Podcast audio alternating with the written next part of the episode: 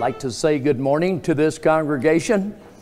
And what a wonderful and beautiful place to be here today.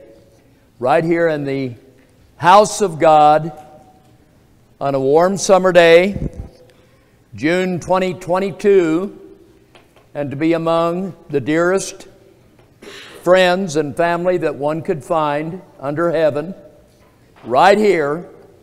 So look around and just be grateful for all the people you see. Everyone, in his own way, is a very valuable, highly treasured part of this body, for which we are most grateful, most thankful, in the blessed name of Christ, our Savior. And of course, we are all very grateful to our Heavenly Father for the overturning of a 49 year old law that gave immunity to people who wanted to murder their children. What a mighty God and what courage those six justices displayed in overturning 49 years of the murder of innocent children. And praise God for Missouri to be the first state to declare itself free from abortion. No abortions in the Show Me State. God bless and may, God, may God's name be praised. Our lesson today will be entitled As It Was in the Days of Noah. If you'd be so kind to turn in your Bible Thank you, thank you, boys and girls, and all the congregation. I'd like you to open up to the Gospel of St. Matthew, chapter number 24. The Gospel of Matthew, chapter 24, and we'll be uh, reading beginning at verse number 36.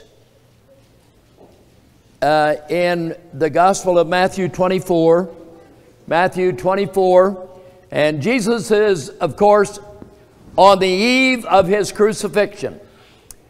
This sermon, called the Olivet Prophecy, was given just hours preceding the crucifixion of Jesus. It's considered to be among the most significant words that he ever uttered the Olivet prophecy found in Matthew 24 and 25, Luke 21, and Mark 13. All three synoptic gospels record this vital prophetic word of Jesus. Now, we're only taking a few little verses out of that very lengthy prophecy, but they are very, very significant. So let's turn your eyes to Matthew 24, and actually we'll begin with verse 37. Matthew 24, 37. Would the congregation please read with me? But as the days of Noah were, so shall also the coming of the Son of Man be. Now think about what we just read. This is telling us that at whatever time period Christ returns, it will be accompanied by a parallel world, the one in which Noah lived. That there's going to be a parallel to the historical events of Noah's generation and the coming of Jesus Christ to this earth. So let's begin once again in verse 37. But as the days of Noah were, so shall also the coming of the Son of Man be. Now, this is not this is not left open here. It's it's an emphatic statement. For as in the days that were before the flood, they were eating and drinking, marrying and giving in marriage until the day that Noah entered into the ark and knew not until the flood came, took them all away so shall also, so shall also the coming of the Son of Man be. In the name of the Father, and of the Son, and of the Holy Ghost. Amen. Beloved, today our goal is not to defend the flood as to its regional or global nature. Rather, if we were going to do that, I would introduce a lot of information from a book called The Genesis Flood, 500 page book written by two Christian people who are both accredited scientists. I would introduce you to Primogenesis by Howard B. Rand, and it's an excellent study, and Howard B. Rand is one of the great theologians of our people. And then I would introduce you to an exciting book called The Waters Above, written by Joseph Dillow. And it's a fascinating read of several hundred pages. I would also introduce you to another great book. It's a great read. It's called The Deluge in Stone. The Deluge in Stone. And then among other books, I've been collecting books on the Genesis flood for a long, long time. Another excellent one is a couple of very, uh, uh, very devoted scientists take us inside the ark and show us how they lived for 371 days. So this is, it's quite an amazing book. So with those thoughts in mind, the purpose here today then is not to explore the evidences I'll touch on just a couple of things here. And, beloved, it, the purpose of this lesson is not to persuade anybody about the nature, uh, let's say, of the, of the extent of the flood. I, am going to leave that uh, totally in your, in your court. You can make your own decision on that. And I know you're fully capable of doing that. What we'd like to do today is just simply point out some of the things that were happening in the time of Noah's flood. Now, I really can't do this very successfully without laying a little bit of a foundation, so I'm going to I'm going to try to do that as a preface to the study that we're going to engage in in the beginning story of the flood, which is Genesis chapter number 6. Now, there have been two catastrophic events in Earth history. The first major catastrophic event occurred when God created the earth. Do you, do you realize the enormous undertaking of creating the heavens and the earth and the whole universe? Can you imagine the process of what's going on in those six days? So, God created the first earth in six days. Now, this was a catastrophic event. Now, I'll be using that word catastrophic because it's a word, it's a descriptive word to describe something that's uh, catalysmic. It is so enormous that you don't have a proper word for it, so you just say it's catastrophic. It means it's, it's just unthinkably big and awesome. So the first earth creation was catastrophic. It was an awesome thing. And that took six days, and it was the earth was created mature. We didn't have to wait billions and billions of years for the earth to become mature. God created it mature, just like He created Adam.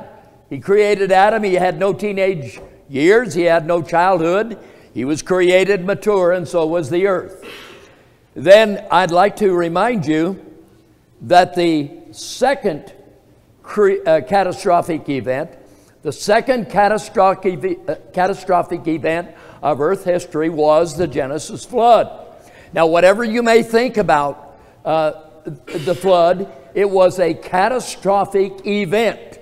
It truly was. Now, I'd like you to think and consider just consider the heavy weights of the biblical authors who weighed in on the Genesis flood. How many of the authors of your Bible weighed in on the Genesis flood? Well, we know that Jesus did, not only in the Gospel of Matthew, but in the Gospel of St. Luke, chapter 17. Jesus weighed in heavily on the Genesis flood. And we've already talked a little bit about that, but he did that because he, he warned us that as it was in the days of Noah, so it will be in the day of the coming of the Son of Man. Now, my lesson here today is not to predict the day and the hour of the return of Jesus. No man knows the day nor the hour, and, and that's not my goal. But the Bible does not tell us that we cannot examine the seasons, the seasons of history in which we are living. So I'd like you to think about, first of all, I'd like to open your minds and, and think a little bit about this second catastrophic event. Now, the first catastrophic event of Earth history lasted six days. The catastrophic event of the flood lasted 370 or 71 days. That's a long time. They were inside that ark for more than a year. So, this is significant. This was an event so catastrophic that the earth could not be inhabited from the beginning to the conclusion for over one year before man could walk out on this earth and find it habitable. That was a catastrophic event. And I don't care how you want to measure the flood, whatever you want to do with it, it was catastrophic. I'd like you to think about the country where you live today. We live in the United States of America. Now, how would you account for what is called the Great Salt Lake Basin? If you look from the air, you can see the outline of what was at one time a great inland sea, a great inland salt sea.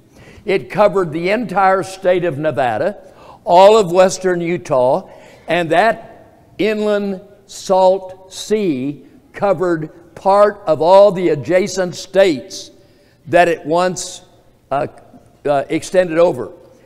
You may have been familiar with all that's left of the Great uh, Salt Sea is what is called Salt Lake in Utah.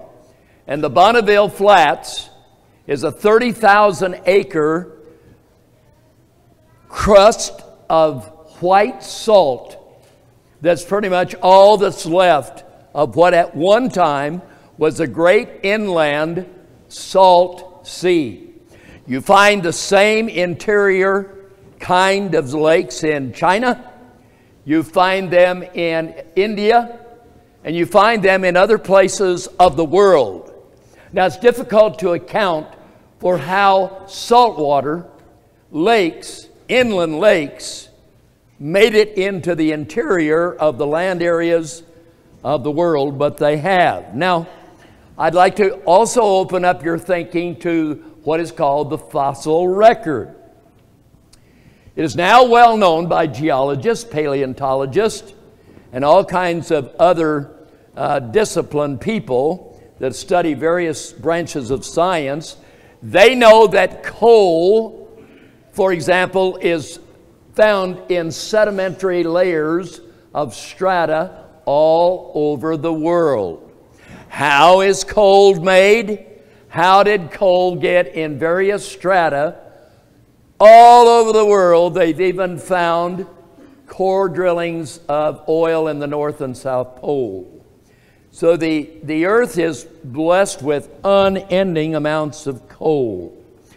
Now, coal is formed by the pressure of great water compressing layers of forested terrain and heavy vegetation, compressing it together in a violent, catastrophic fashion. Something in the aged past has created sedimentary uh, strata that has buried layers of coal in sedimentary layers all over the earth. That kind of phenomenon in, in, invites a question of where did all the water come from and where did all the pressure that that created coming, uh, come from. Now, can you imagine a world where you have simultaneous volcanoes, earthquakes, tidal waves, and all kinds of other natural events happening simultaneously all over the world. That was happening and occurring during the Genesis flood. Was the most violent interruption of earth history since the great creation, and God put it all together. Now, I'd like you to think about the fossilized record that is prevalent here in this country, and you could take a journey, you could take any country in the world that you want to name, and you're going to find the evidences that I'm going to talk about regarding America. They have found in Michigan fossilized whales. How did they get there? They have discovered in Ohio fossilized sharks. How did those sharks get there? They have discovered in Wyoming, above 7,000 feet of altitude in the mountains, fossilized marine life that can only be found in oceans. Only found in oceans 7,000 feet and above in Wyoming. Moreover, they have found marine life in some of the highest mountain areas of the world, in some of the most highly elevated nations, or places, I should have said, mountainous ranges, they have discovered evidences of marine life. So the question naturally arises how did they get there? Well, for all this phenomenon, of course, those who believe in the Genesis flood have no problem because it resolves all those questions. Now, in Nebraska, not far from us, at a place called Agate, Agate Springs, Nebraska, there is a massive fossil graveyard consisting of thousands and thousands of fossils of every kind that were pushed together by some powerful uh, force of nature that buried those, those animals, those creatures, just buried them suddenly. Uh, they, they died just instantaneously and were all pressed together. And they have even found, believe it or not, they have discovered woolly mammoths that were frozen so quickly that grass was still undigested in their mouths. Now, this sounds, a lot of this sounds pretty wild, but I encourage you, you know, if you really have an interest in this uh, subject, to, to start investigating because there's a wealth of information available to you. But what you have to remember is that sand and muck and dirt under tremendous pressure laid strata, sedimentary strata, all over the world. And you can see the evidence of that in the Grand Canyon and many other uh, natural places where nature has put it on open display. Now, one of the uh, interesting things about fossils is that they intersect these layers of sedimentary rock. They, they unwind and un, un, just simply challenge all the established thinking of geologists on the so called geological column. And they, these layers of sedimentary rock prove that some enormous catastrophic event has occurred in days gone by. Now, with, without saying anything more about all of that, let me just say, beloved, that the record of some kind of a flood is universally, has been universally believed by all the ancient cultures. The Sumerians, the Egyptians, the Persians, the Parthians, all of these cultures believe there was a great flood of some kind. And they all parallel the story of the Bible and the account of Noah and the flood. Now, there are people who would like to, us to believe that, and this is a prevalent belief now among liberal theologians that the story of the flood and all about Noah and the flood is an allegory that it's not real. It's just a story and it's been copied, it's been plagiarized, so they don't really believe it was a literal event. Now, the Bible is a book that tells and records literal events, not myths, not just stories, but real earth history is in that Bible. So I'm going to invite you now, if you've never read about the Gilgamesh account of the flood, that derives its origin from a library that was unearthed in the ancient city of Nineveh. You know where that's at in Central Asia. And in the ruins of Nineveh, they found an account of a great flood that once covered the earth. And it's called the Gilgamesh flood story, and it parallels the story in the Bible. And I, I've read several accounts where the the authors or the people that study that Gilgamesh record believe that, that the Bible copied from that, from that record. And that is absolute nonsense. The Bible didn't co- uh, copy from anyone. The Bible is, is the most authentic history book we have on this planet. There is nothing that, do you, if you know a book that's older than the Bible, produce the evidence. We need to see it. So now what we're going to do is move to Genesis and read about the pre flood period that brought on the flood. What brought on the flood? What precipitated the flood? What are the parallels?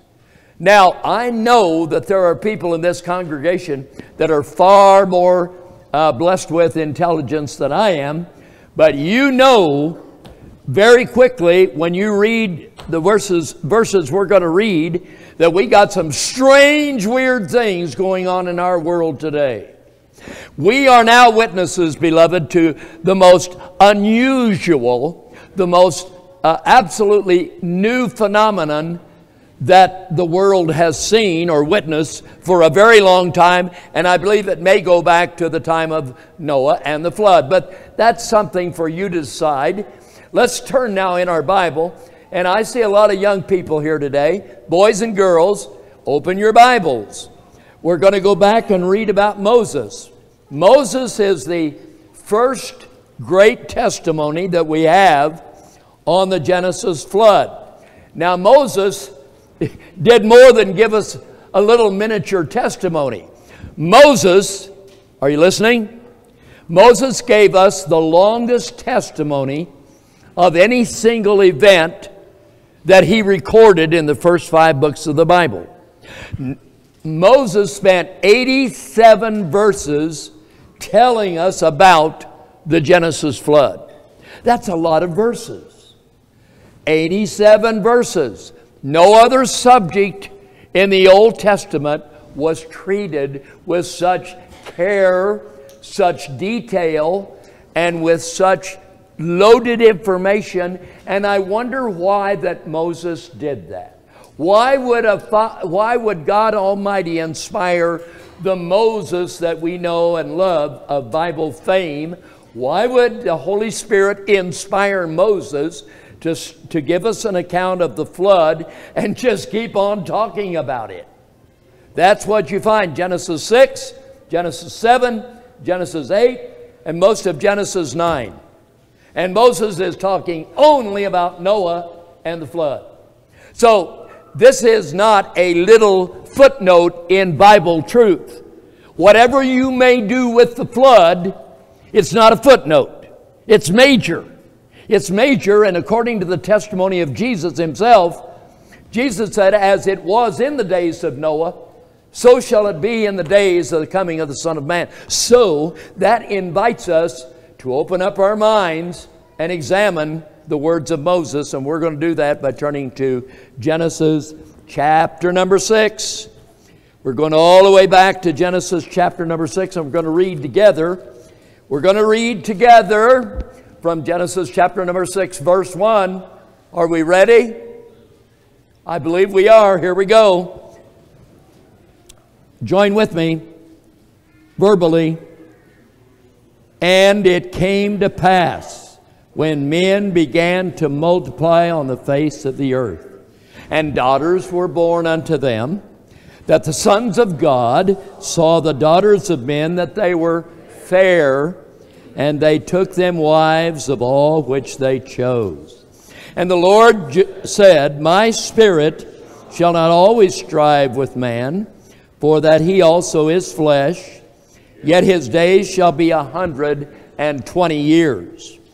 There were giants in the earth in those days, and also after that, when the sons of God came in unto the daughters of men, and they bare children to them, the same became mighty men, which were of old men of renown.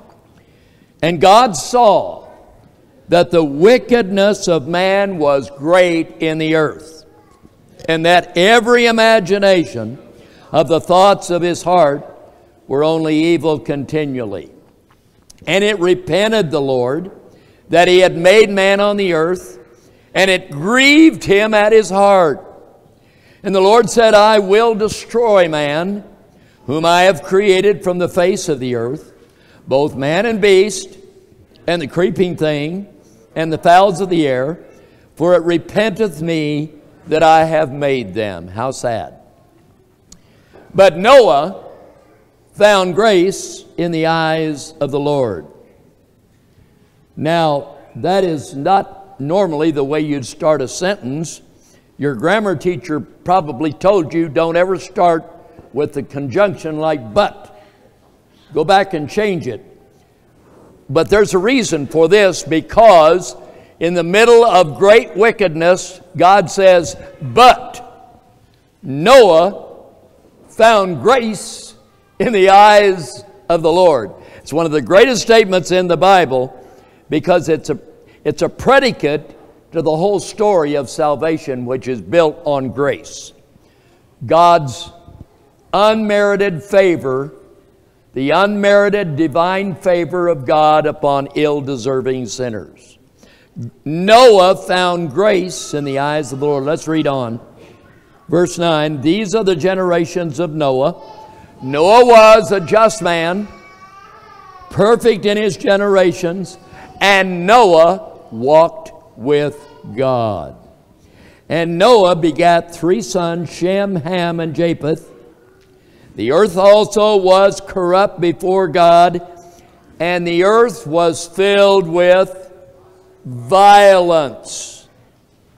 And God looked upon the earth, and behold, it was corrupt, for all flesh had corrupted its way. Upon the earth, and God said unto Noah, The end of all flesh is come before me. Now, what you have to think about is the end of all the kinds of flesh that God created. Not talking about spare parts people that are mixed from various races. We're not talking about spare parts people that look part this and part that. We're talking about the pure, pure, distinct races that God created in the beginning. All flesh has corrupted its way before me, because the end of all flesh has come, therefore, before me. For the earth is filled with violence. Through them, mixed races is linked to violence. Behold, I will destroy the earth with, I will destroy the, the, um, Sorry, my, my Bible, I've lost part of that. What is that? I will destroy with the earth. Sorry, my Bible is, I've just wore it out. I'm sorry. But I have to get me a new Bible. Make thee an ark of gopher wood. Room shalt thou make in the ark, and shall pitch it within and without with pitch. Now, with those words in mind, church, there's a lot here. There's a whole lot here, and we're gonna we're gonna really move fast. So board the train, fasten your seatbelt, and let's look for the first sign that we need to look for.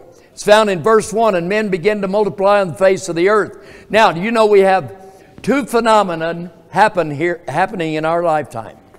One is an explosion of the population of the non white world, and a, an explosion of the population of the non white world. It has exploded in the last 75 years. The last century has witnessed a tremendous acceleration and an explosion of the, of the non white populations of the world. At the same time, it has been witnessing a corresponding re- reduction in all of the white portions of the earth.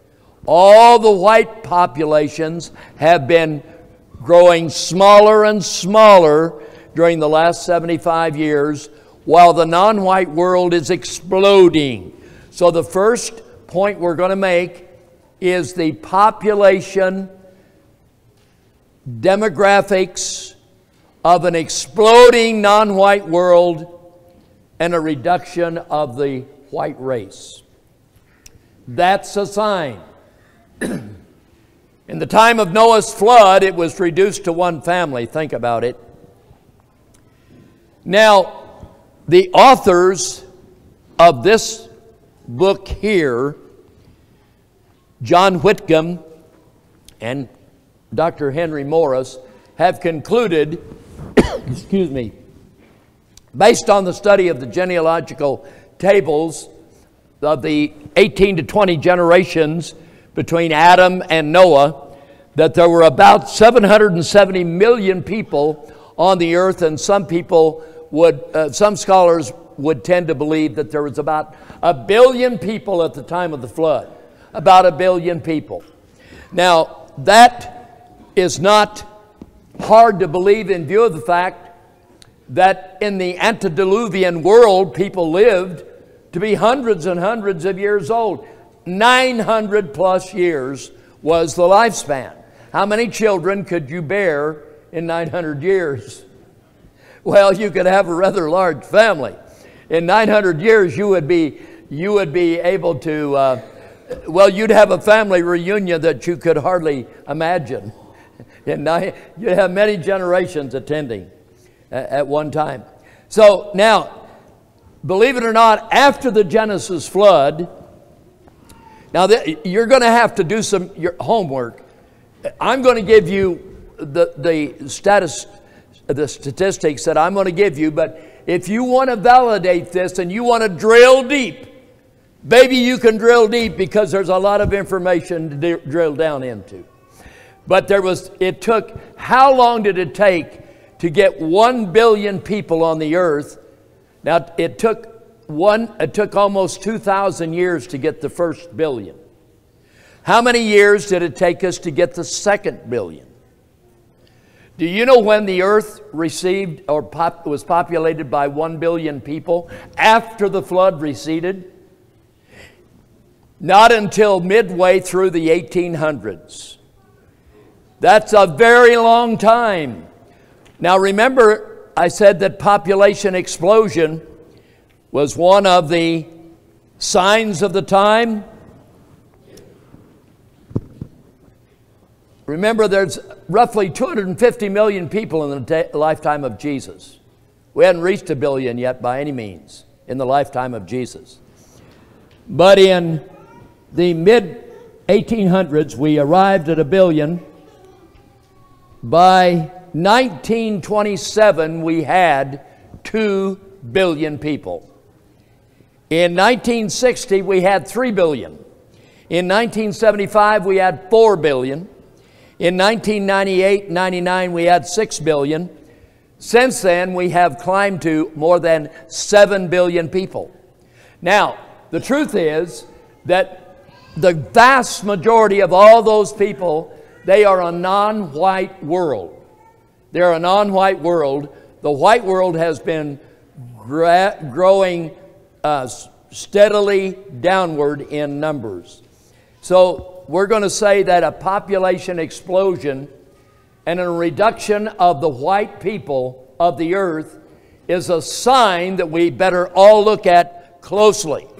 Now, the little children sitting next to you are the most endangered species on this planet today. And every time you see a new Caucasian baby born, it should be a time of tremendous celebration because they are the most endangered species on this planet and the greatest testimony that any Christian couple can make before the God of Abraham, Isaac, and Jacob, before all the pro uh, infanticide abortionists in this country, the greatest testimony that you can make, listen to me closely, the greatest testimony that you can make and the most pleasing thing you can add to your, uh, to your Father in heaven and His love for you is to care enough about the future of His kingdom to bear a child. How many times have you heard me say that? Add one more time. now, let's look at the second major event.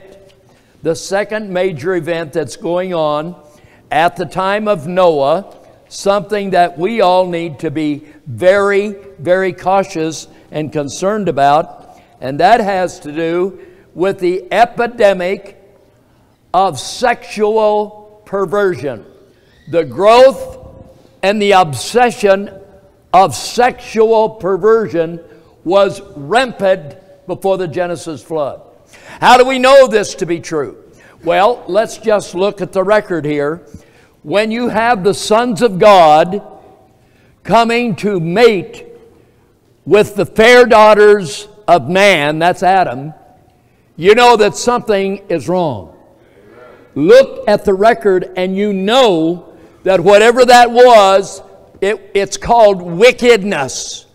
God looked at that wickedness and God said, This is too much. This is filling the cup of reprobation, and judgment is going to have to fall. Now, there's a lot of a lot of information here, people. So let's just look at this. We'll, we'll do this quickly. There are three views in the identification of the sons of God. The first view is that they are merely the daughters of Adam, the fair daughters of Adam, who are being taken by the sons of Cain, and the, the line of Cain is marrying into the line of, of the Adamites. We could call them Sethites because Seth replaced Abel and the line of Adam continues in Seth, which means substitute for Abel. That is one view. Another view is that this is talking about wealthy, powerful kings who took wives from the fair uh, families of Adam to add to their harem and give them status.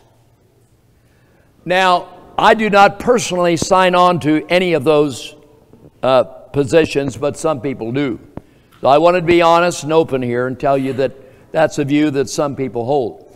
The, the view that I believe has the greatest weight is that the sons of God were the angels that came down, that left their first estate, and they came down to the earth and they cohabited with the fair daughters of Adam. They, that, that part of the population they found most attractive the white Adamic uh, wives, which they took to themselves, and then they bear these uh, Nephilim or the Nephilim, and that word is translated fallen ones. It means that the giants were the children of the fallen ones. So now let's look at something, people, and I know you have excellent intelligence. In the Bible, there's a book called the book of Job. In Job chapter number 1, verses 6 and 7, it'll tell you that the sons of God went and they joined the, son, the, the angels in heaven, and Satan is among them. Now, the book of Job is a very important book, and you'd have to read that on your own. But the sons of God appeared as angels in Job. Chapter 1, that's chapter 1, verses 6 and 7. In Job chapter 2, verse 1, the sons of God joined themselves in heaven again with Satan, and it's all about testing Job. But it tells you that the sons of God, in Job at least, were angels.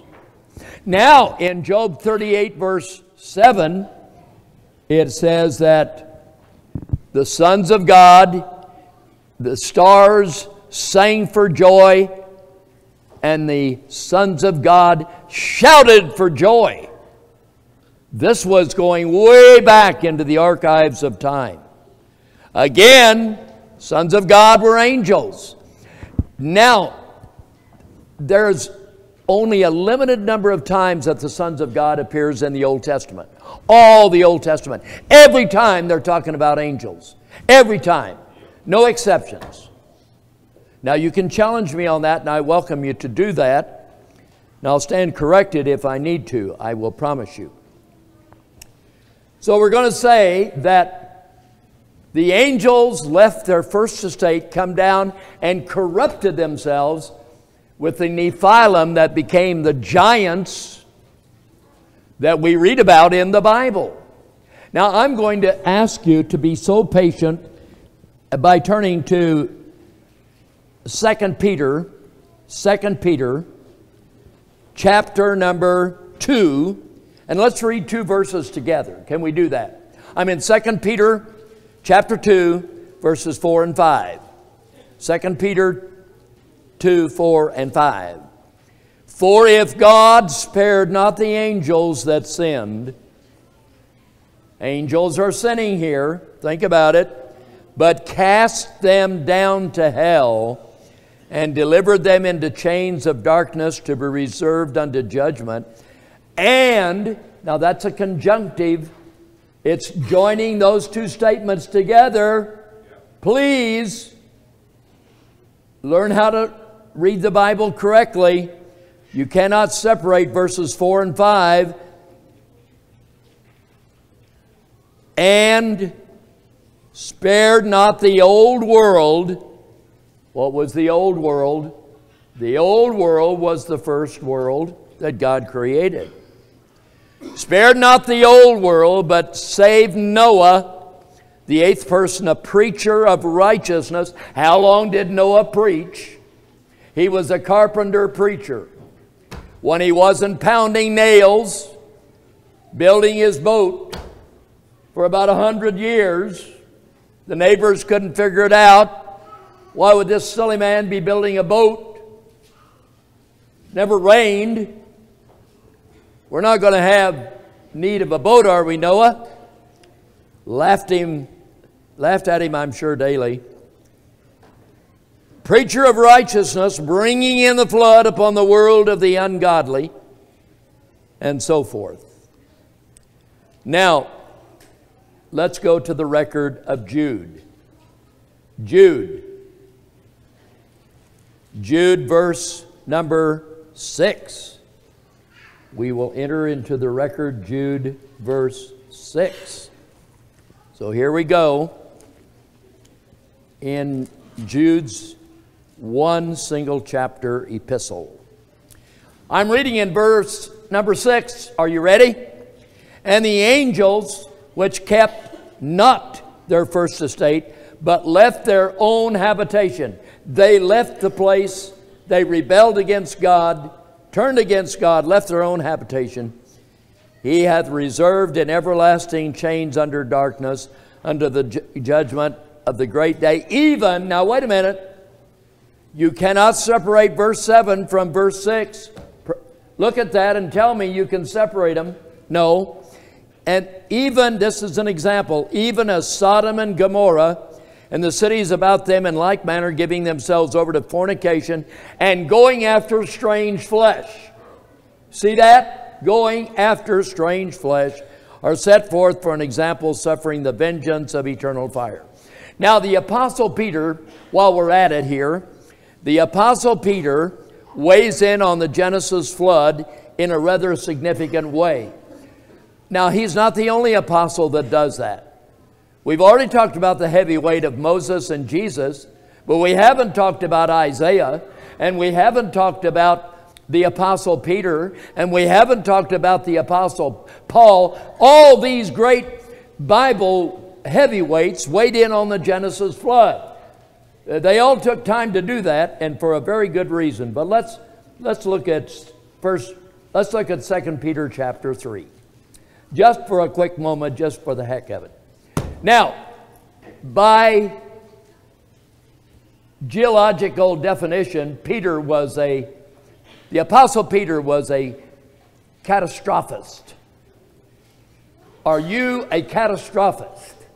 Do you believe that the earth is going to end peacefully or is it going to end in violence and cataclysmic judgment?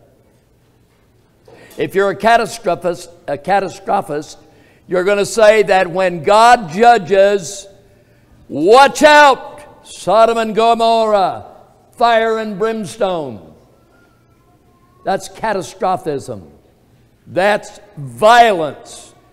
The only thing we have left of Sodom and Gomorrah today is the Dead Sea. It's, it's a dead spot on this planet.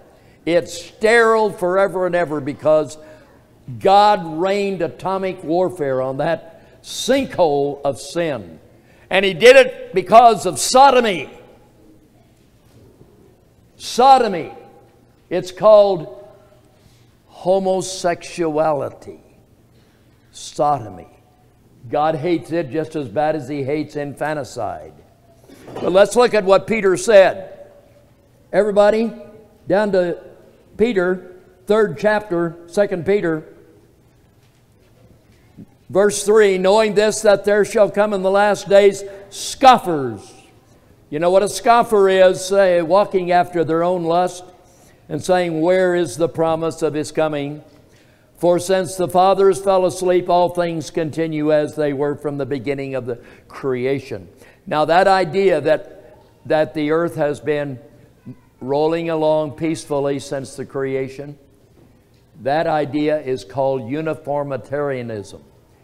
It's uniformitarianism, the idea that no catastrophic events have ever occurred, that everything has been peaceful throughout all of earth history. Peter's going to blow that wide open here. Watch what he's going to say.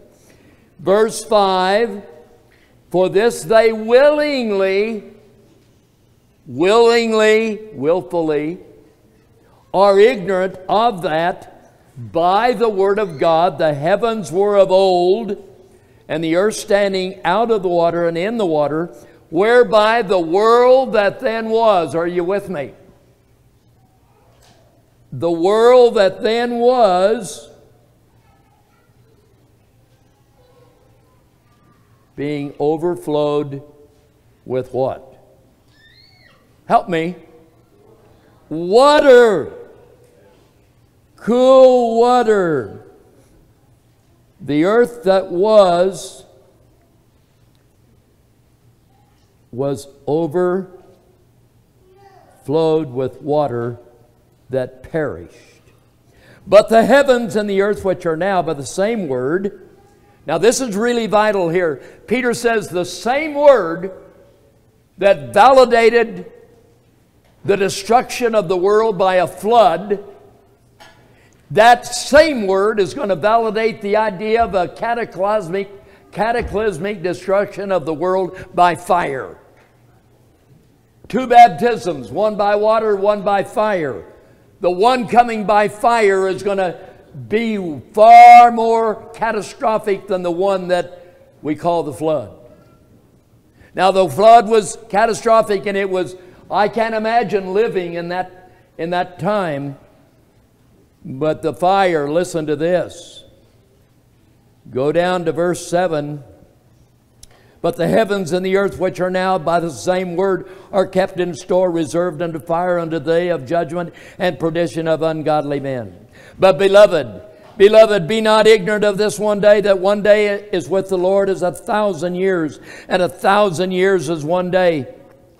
The Lord is not slack concerning his promises, some men count slackness, but is long suffering, not willing that is long suffering to us, Lord, not willing that any should perish, but that all should come to repentance.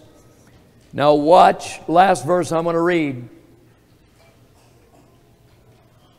But the day of the Lord will come. That's second coming language. As a thief in the night, in the which the heaven shall pass away with a great noise, not peaceful, a great noise, and the elements shall melt with fervent heat. The earth also and the works that are therein shall be burned up. I don't think it's going to be regional. I don't think that fire that's going to burn H out of this earth is going to be a mild regional operation. Like the flood before it, it's going to catch all living souls. No escape from God's judgment. So, in view of the fact, church, that we are running, st- starting to run low on time, we need to return to our second sign an epidemic of gross perversion accompanied the era of history prior to the flood.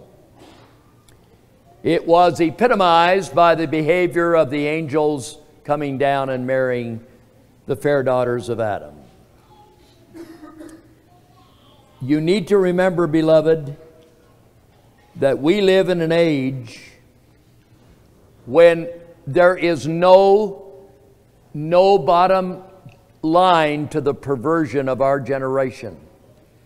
When I just recently read what they're teaching to the precious kindergarten students, first grade teachers, uh, first grade students, second grade students in this class, it would be embarrassing it would be unthinkable to tell you what they're doing from this pulpit.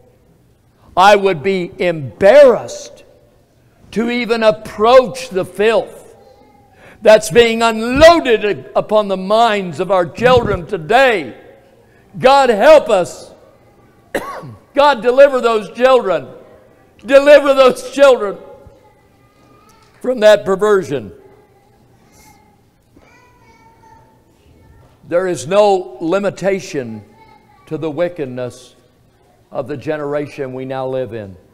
They're just simply, they just can't get wicked enough. So let's look at number three. We'll call this sign number three. Let's drop down to verse number, well, let's look at verse five real quickly again. God saw the wickedness. Wait a minute. There's a lot of people that forget that God observes events on earth. In fact, the Bible says itself in Proverbs 15:3, the eyes of the Lord are in every place beholding the evil and the good. Second Chronicles 16:9, for the eyes of the Lord run to and fro throughout the whole earth to make himself strong in behalf of them whose hearts are perfect before Him. God saw the wickedness that every imagination of the thoughts of the heart were only evil continually. I don't know how many of you watched some of the protesters, the pro abortion protesters. These are beautiful white girls that have decorated themselves in vulgar, uh, uh, with vulgar confetti, signs that are wretched. Can we, can, have we reached the bottom of our wickedness? Where is the end of the wickedness? Every imagination, excuse me, of man's heart was continuously wicked. That is where a growing percentage of the population of this country is now at. Perversion, sexual perversion. And God calls us to come out of this. Stay away from it. Abstain from it. And it, the Bible says it repented the Lord that he had made man on earth. It grieved him in his heart. Can you imagine the grievedness, the grieving heart that God must suffer today as he watches the wickedness of a, of a, of a people that inherited the most marvelous nation on earth? Do you know that America has more arid land, more farmable land than any continent on earth? America has the greatest waterway system in the world. America is the most protected, isolated major nation continent in the world. It's isolated, separated by oceans. America is a God blessed land, a God blessed land. And look what we have done with that land. We have des- desecrated, profaned, and we have turned it into a vulgar pigsty. So I could say that the prediction here is that the thoughts, the imagination themselves become totally wicked. I'd like you to think about that. You know, the Bible says in Second Thessalonians chapter 2 that because people would rather believe a lie, Second Thessalonians 2 9 and 10, that God would send them strong delusion that they should believe a lie. Delusional thinking is where you are actually so delusional that you believe the lie is reality. That's where we are in America today. Delusional thinking is now considered to be the normal. If you're not delusional, what's wrong with you? Why don't you accept our brand of morality? You're not normal. Oh, yes, we are. Because God is the only true reality. And Scripture is the only true reality.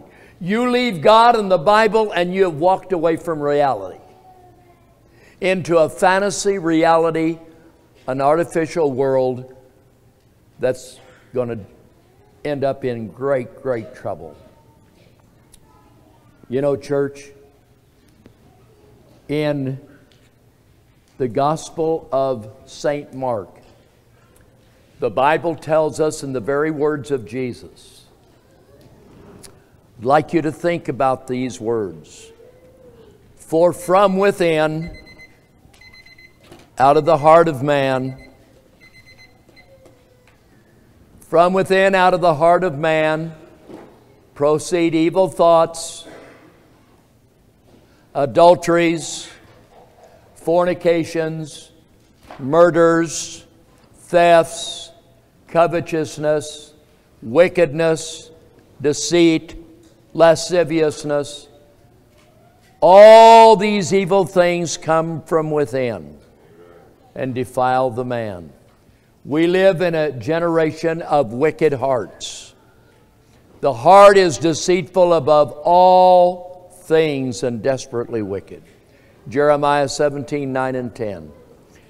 So this will end sign number three, which is the proliferation of wickedness in the human heart.